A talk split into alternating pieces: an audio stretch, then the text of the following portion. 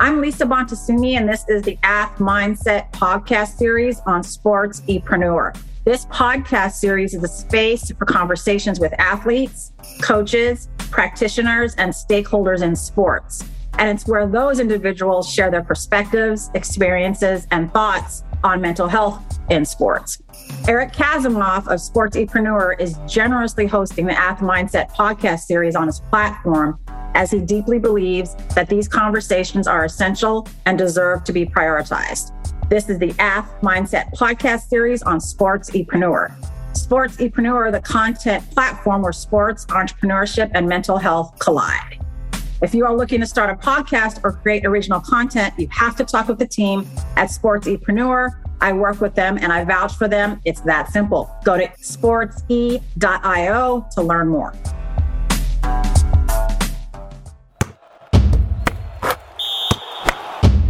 So you're a coach and a sport performance specialist. Tell me which came first, the chicken or the egg for you?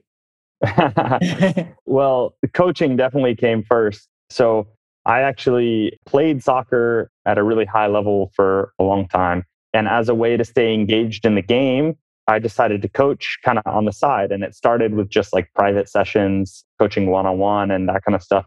And that kind of grew to coaching bigger groups and then teams and then eventually yeah got coaching in like college programs and things like that.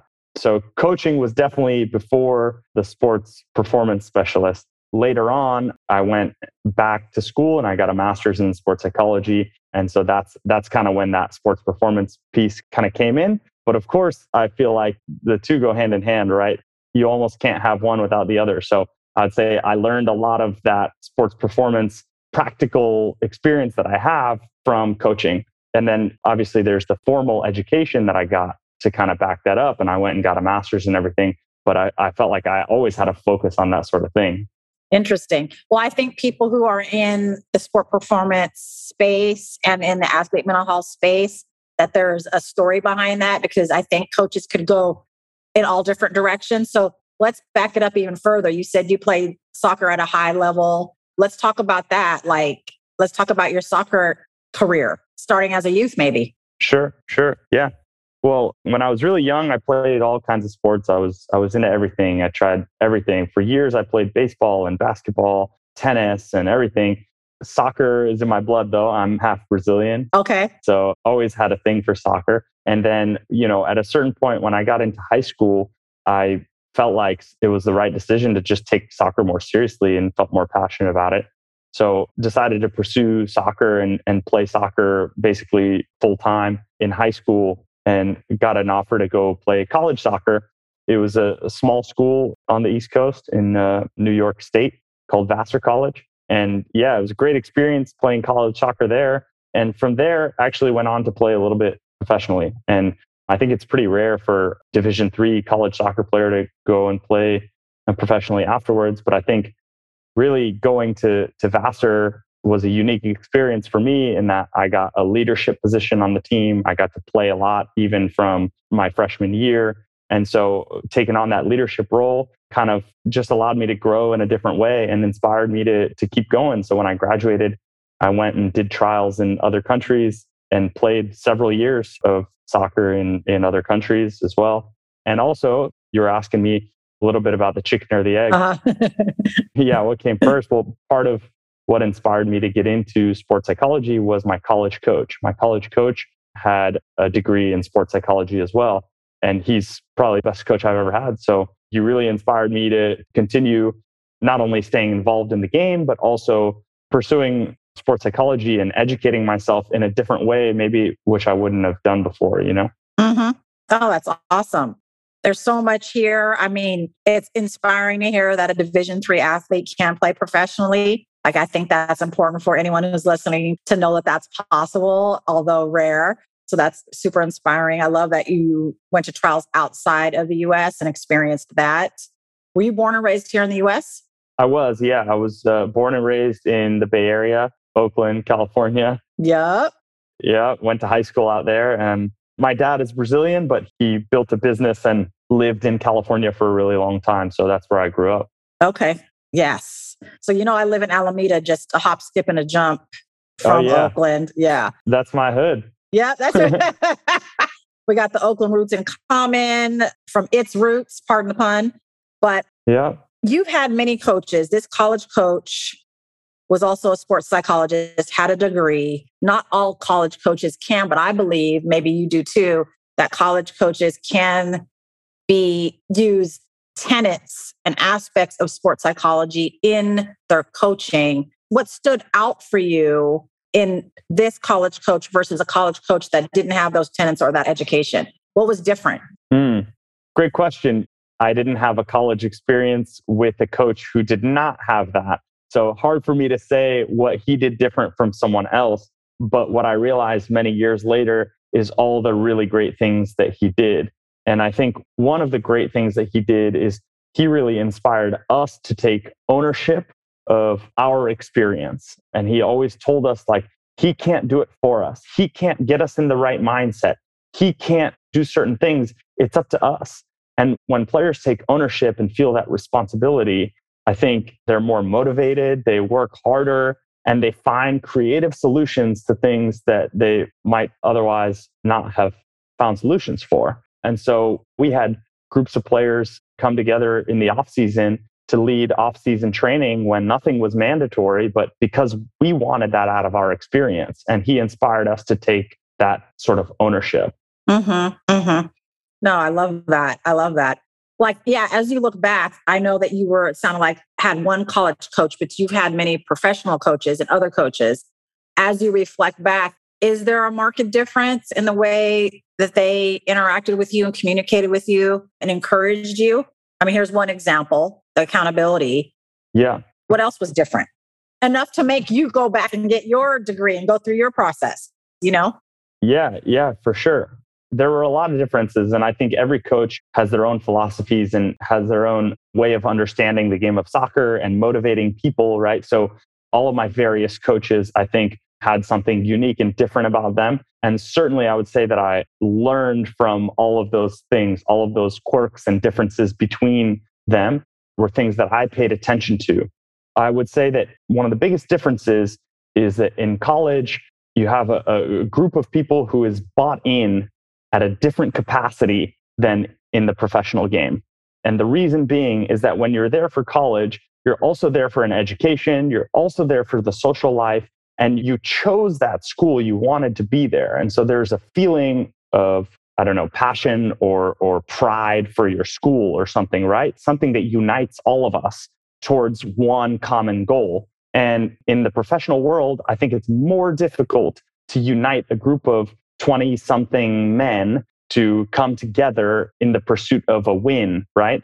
Or of results or things like that. It just becomes a little bit more difficult. I mean, you start talking about motivation, right? In the professional world, people become motivated by money and self interest versus like the school success and the pride that goes along with representing Vassar College, right? So I think really fundamentally that motivation is really different. No, that's a really good differentiation because not a lot of people, I don't think, can speak to that, the insight that you have around it. So I really, really appreciate that. Well, we know that motivation is a mental skill in itself. When you talk about coaching and your passion for developing athletes, it sounds like as human beings, not just as players, how would you describe your philosophy? And what are your top like three mental skills that you like to develop with your players? Oh man, those are great questions. I got to take them one at a time. Yes, maybe. please. so, can you repeat the first one for me again? Like, what's your coaching philosophy? How would you describe it? And how is it sort of informed by your own experience as a player, as someone who's been coached and is coaching, and then now adding the sport performance piece? What's your coaching philosophy? Yeah, I think my coaching philosophy I really believe that the person has to be passionate about the game of soccer in order to become really good at soccer. I don't think that you can get better at soccer simply by repetition, simply by like, I think in, in other sports like basketball or baseball, you can shoot a shot a thousand times and get really good at a shot and have one quality that's going to make you a really good basketball player. There are players out there who are shooters, and that's their primary responsibility and maybe their other qualities might not be as good, but because they're a really good shooter, they can still be really successful. I feel like in soccer, it's a game that's so dynamic that you have to have a full skill set, a wide skill set to be able to even hang. And so, in order to develop that wide range of skills, you have to fall in love with the game and you have to practice all of those different things and practice all the time. And stay in love with the game, right, Nano? Exactly. And stay in love with the game. Stay that's, in love with that's with very it. true. Yeah. yeah. So I think my philosophy is around helping players fall in love with the game.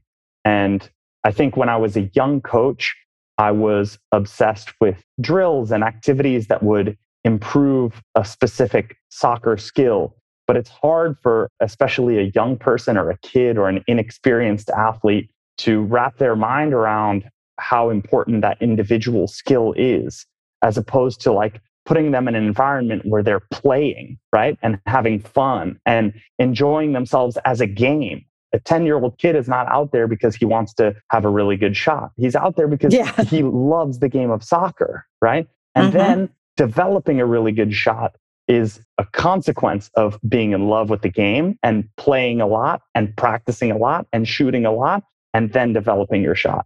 So, really, that's what my philosophy is all about. And I think when I was a younger coach, I was kind of obsessed with the training aspect because maybe at that time in my life, in my own playing career, I felt like that's what I needed to do to get better was that repetition. But that's different when you're an adult and when you're a professional and when you're right and you're at this high level. It's a completely different mindset than when you're a kid.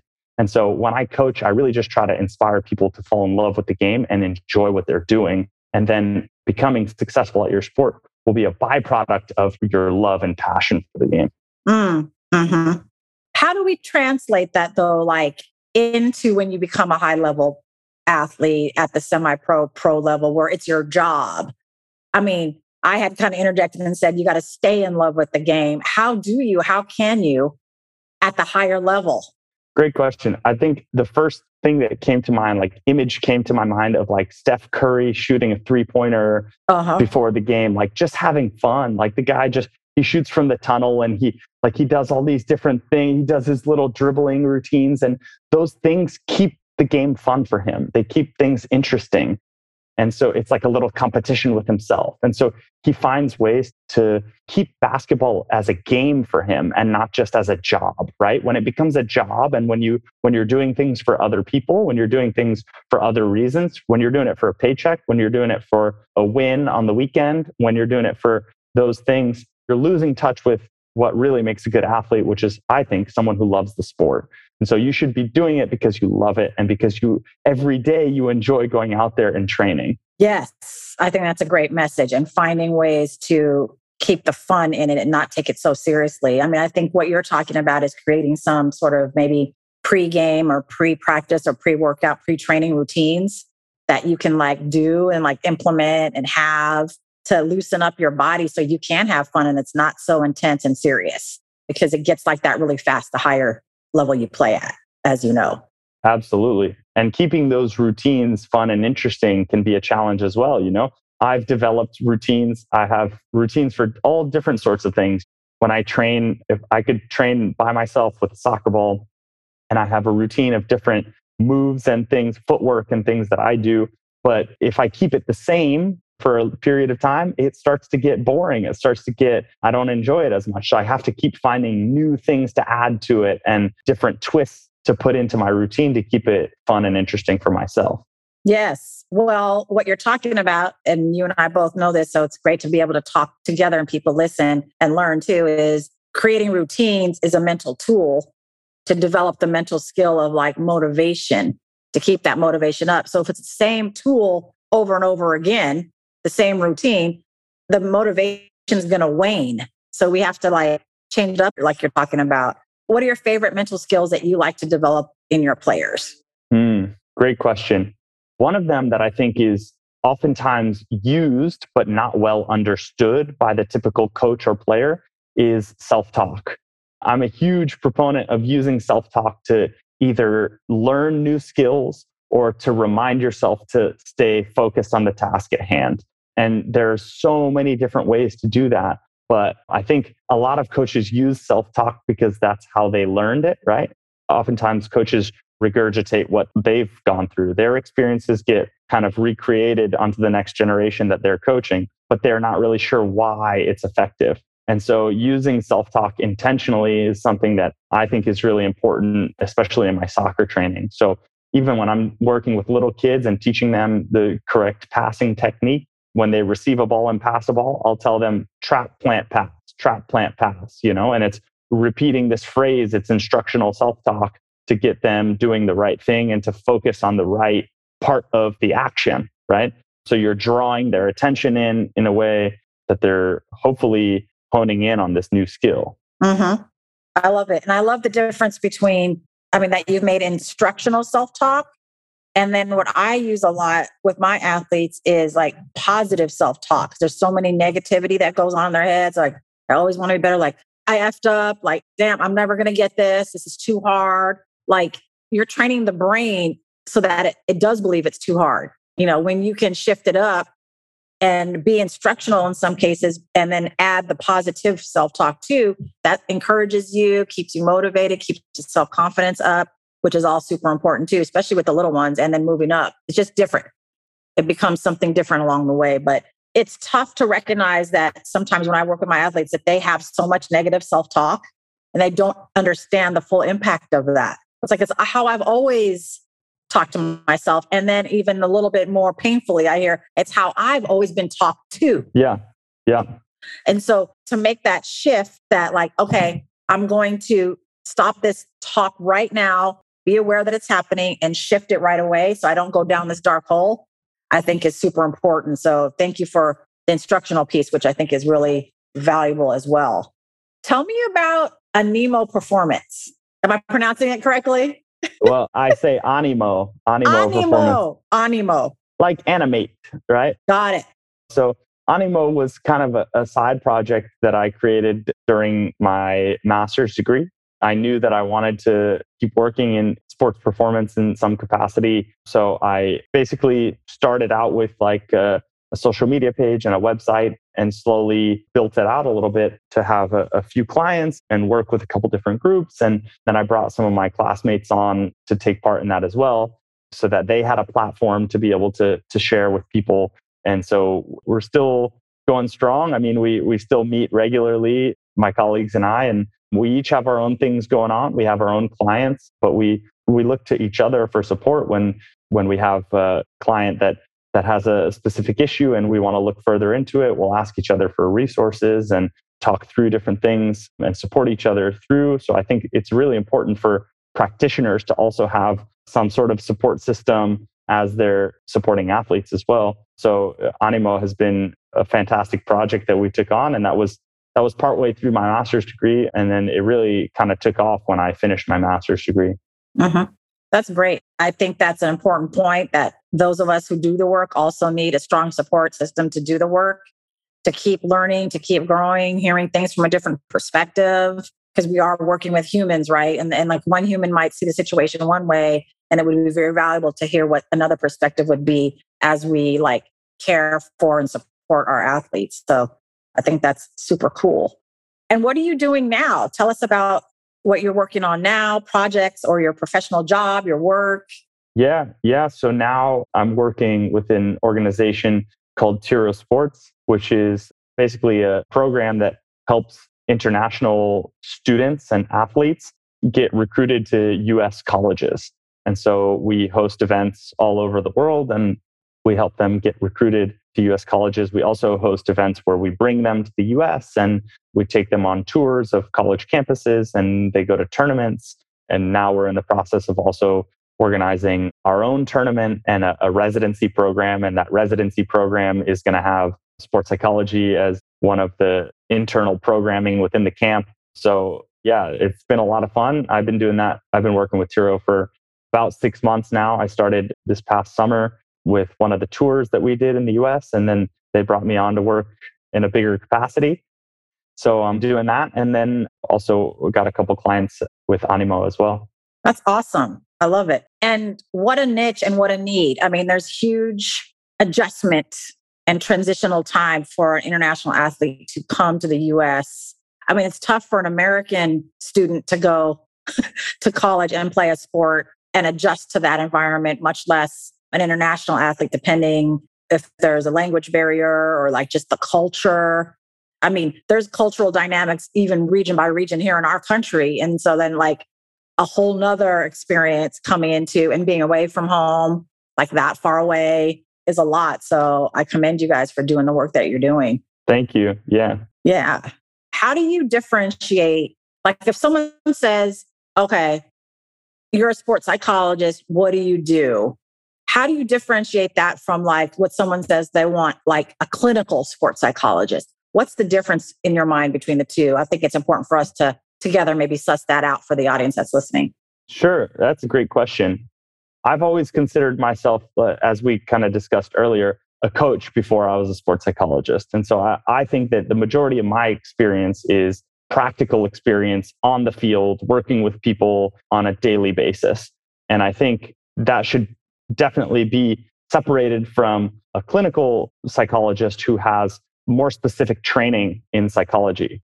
In sports psychology, a lot of the time we use things like mental skills that can be taught almost on the fly. You have to be a bit more adaptable and a bit more willing to just use what the tools that you have at your disposal to work with groups and individual athletes and kind of you know do that sort of thing whereas i feel like clinical psychologists typically have a more preset set of tools that they may work with and they typically work in a different setting i envision a clinical psychologist working you know as opposed to working on the field like i do with athletes maybe working in an office or something like that i know that that's not always true but i think it helps to envision the difference yeah, yeah. No, I think there's a general difference. I think it's in this culture shift of athlete mental health, things are changing a little bit. But I think it's important for any athlete out there, any team out there to know what is offered in each profession so that it matches what your need is. So I'm a licensed clinical social worker, so I can do the therapeutic side and treat the athlete as a full human and resource coordinate. I can prevent mental health issues from becoming a problem. I can diagnose, assess, treat, and help in recovery if there is a mental health challenge. And then in recent years, I've gone back and gotten my, I'm pursuing my CMPC right now, the certification for the mental performance consultant, so that I can have the translation of the language that is unique to sports. So if someone wants to make sure that the mental health from like depression, eating disorders, anxiety, is prevented and mitigated, they can go the clinician route, hopefully, who also has some sport training. And then if you want to work on the mental skills, like you're talking about on the fly, on the field, then that's a mental performance coach or specialist. It's cool with the routes that I'm doing. I can do both. So we're experimenting with how that looks. Maybe not coaching on the field, but being present around prehab and the time before they get on the field and being able to connect and talk and chat and then having an office on site, kind of like Dr. Sharon and Ted Lasso. so we're actually, yeah. although she, it's funny. People ask me, is, is what you do kind of like what Dr. Sharon does? I mean, like we use the tool of the relationship and ourselves differently, but it's a good general sense. But like she would observe training sessions sometimes, which I might do, but just being able to build a rapport, be present around that prehab time at the facility. So I think it's cool to be able to like see the future of it. Like, what do you think about like this more, I want to say mainstream resurgence or surgence of athlete mental health being in like current topics, current events? I mean, you and I both know athlete mental health is not something new, but it's new in sort of mainstream visibility. Like, what do you think about that? Yeah, well, I think to some degree, all publicity is good publicity for the field, right? I think that having more people think about these issues, talk about these issues is really, really important. I do think that with more visibility in the field now, you actually get a lot more confusion as well. A lot more people who don't know exactly what it means to be a sports psychologist or a mental performance coach. There are different roles within sports psychology and the, the field, I think, encapsulates so much, right? That it's it's difficult for the average person to pick out what the different roles might be. But I do think it's really fantastic that more people are are talking about it on a regular basis.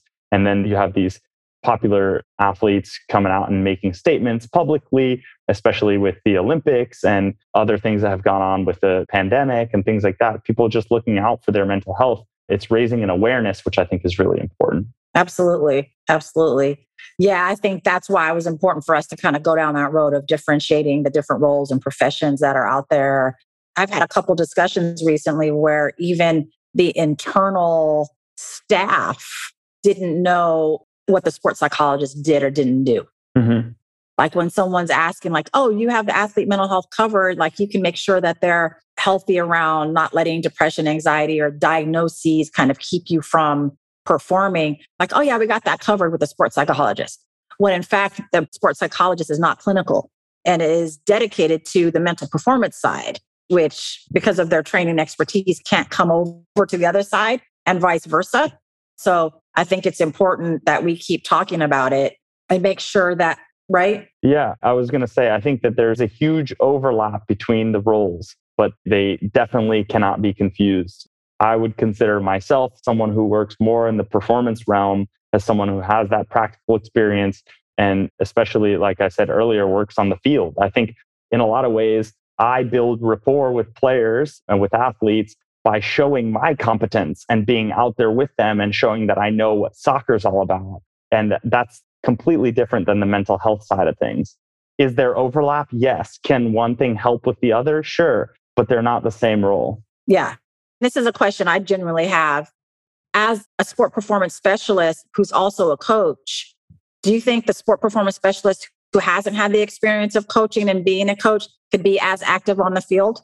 Good question. I think it really depends on the situation and the person's personality. You know, there was a funny question that was asked one time during my master's program which was like we had the chance to have like a q&a with someone who worked in the field and we asked that person are you more of a suit and tie type of sports psychologist or like uh-huh. tracksuit sports psychologist right so what's your level of involvement some people prefer to stay more kind of in the background and observe more and be less present on the field or on the court or, or whatever the setting may be and others like to be hands on and like to be there every moment of it. And there's no right or wrong way to do it. I think it really depends on your individual approach as a practitioner.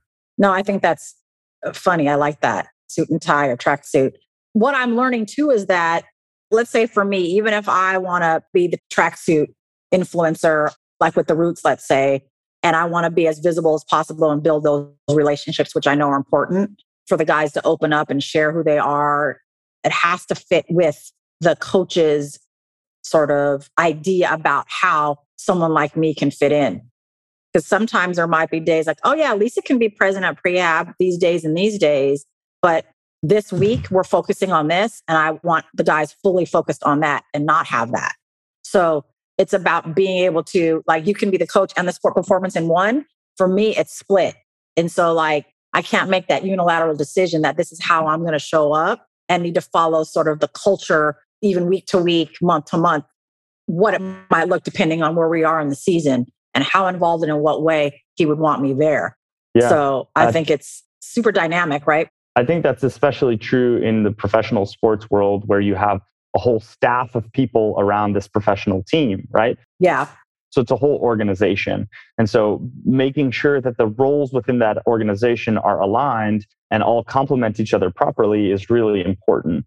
And then within that organization, maybe it's possible that people come and go, right? Because in the professional setting, people are in and out, right? They perform well, they stay, or they perform well, they get a job offer somewhere else, or they're not getting the job done and they get asked to leave. And so people are in and out all the time. On every professional team that I ever played on, there were new faces every single day and so, in order to manage those things and keep them under control, it's really important that, particularly, the head coach has a good understanding of what are the qualities of the people around me and how can I maximize those qualities and work together with somebody in a way that's going to help everybody, not just that person do the best job that they can do, but, you know, empowers everybody around them. No, I love that. I love that. That's super important and super insightful from a player perspective, a coach perspective, and a sports psychology perspective as a performance coach. You've coached young ones too, it sounds like, and have liked that. Like, this is my final question for you to ponder. Let's say you coached a season with like a 10 and under, it could be boys or girls. You've coached a whole season, you've implemented, you know, mental skills, you've developed them as young humans and as players on the field and having fun. If I was to sit down with maybe two or three of them and ask, like, what do you think about Coach Nano? Like, what would you want them to say about you? Great question. Well, I was first thinking about, I thought you were going to ask me what I like them to say about their experience. And I, I was going to say, I want them to have fun. That's number one, especially with kids that age. I want them to have fun. I don't know if I necessarily need them to say that I'm fun, right? Right? Because I think good leaders can be fun, but good leaders also might not be fun. They might be really good at being an authority figure, and that might not be fun, but that's providing a structure for them in order to have fun. And so that's what I thought of as like, I would want them to respect me and see me as someone who guides them in the right way. So it's hard for me to say three things that I would want them to say about me. Well, I, okay, I would say I hope that they think that I'm reliable. I think that any young person deserves a leader who's reliable. I would hope that they say that I'm consistent because I think that's really important for young kids to be able to, you know, if you want to get certain behaviors out of somebody, they need to know what to expect. And if you're changing your mind all the time or throwing curveballs at them, it becomes really difficult for them to learn. So I think consistency is also really key. And then the last thing that I hope that they would say is along the lines of the fun that I was talking about, but I would hope that they would say that I'm lighthearted because I have a tendency when I coach to also be serious because I really love the sport and I want to teach them and I want them to get better at what they do but I also want them to know that I can smile and laugh and have fun with them as well. So I hope that they would say that I'm consistent, that I'm reliable, and that I'm lighthearted. Mm-hmm. I like it. I like it. And like, I know that coaches can't always be friends, but they can be friendly and teach them how to be a good friend, how to model being a good friend, how to help them be good friends to each other and thus be good teammates. And I think what you're talking about, the reliability, the structure, and lightheartedness is what we want our kids to be, to embody that and to choose friends who also embody that and like be able to be themselves and have fun within the safety and consistency that all of that brings them. So I appreciate it. I really appreciate it because what you're doing or what coaches do with the young ones is develop them as up and coming humans who have values and beliefs about how they want to show up. So I think that's super important. Mm-hmm. By the way, I have coached both boys and girls under 10s teams. So at some point, we can go back and we can ask those kids if I meet that criteria. okay. Or just being able to ask them and see what they say and how fun that would be to just hear. Yeah. Because what we think they might see us as or what we're trying to instill might not be what they see good bad or indifferent. So i think it's just an interesting sort of evaluative process. So i think it's really cool. Nano it's been my pleasure. I've learned a lot. I've had fun with you today. I appreciate our time and just you know is there anything else you want to make sure you add or say any shout outs anything at all i want to give you that platform for that well, I want to thank you as well. This has been really nice conversation hopefully I've been able to say some interesting things for you and your listeners. Absolutely. But also, you asked me great questions and inspired me to think about things in a different way. So I appreciate that as well. I will give one shout out, which is to Oakland. I know you're over there in the Bay Area, so I got to give town, a shout out to town. my hometown. Yeah, that's right. Love it. Thanks so much for having me on. Yes, I look forward to it. I hope that our paths cross in person someday soon. Likewise. Yeah, I'll make sure to give you a shout when I'm in the Bay. Thanks, Nano. That was awesome. One of my favorite things about our Sportsepreneur content platform is the opportunity to chat with amazing people in and around the world of sports. We hope you enjoyed the conversation. If you want to connect more, hit us up on Instagram at Sports Epreneur. Thank you for listening to this CADSource production, the Sports Epreneur podcast, the podcast where sports and entrepreneurship collide.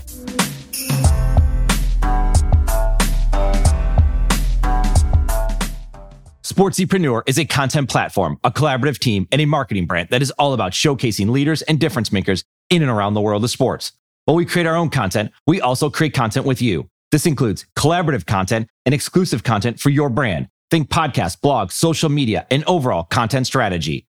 Our sports content marketing team is specifically niche for those in the sports industry. That includes sports businesses, athletes, managers, coaches, trainers, entrepreneurs, and business leaders in the sports market. The bottom line is we want to help with your sports related brand, your content marketing, and your story. Connect with us on Instagram at sportsepreneur or find us online at sportsepreneur.com. Sportsepreneur, the content platform where sports and entrepreneurship collide.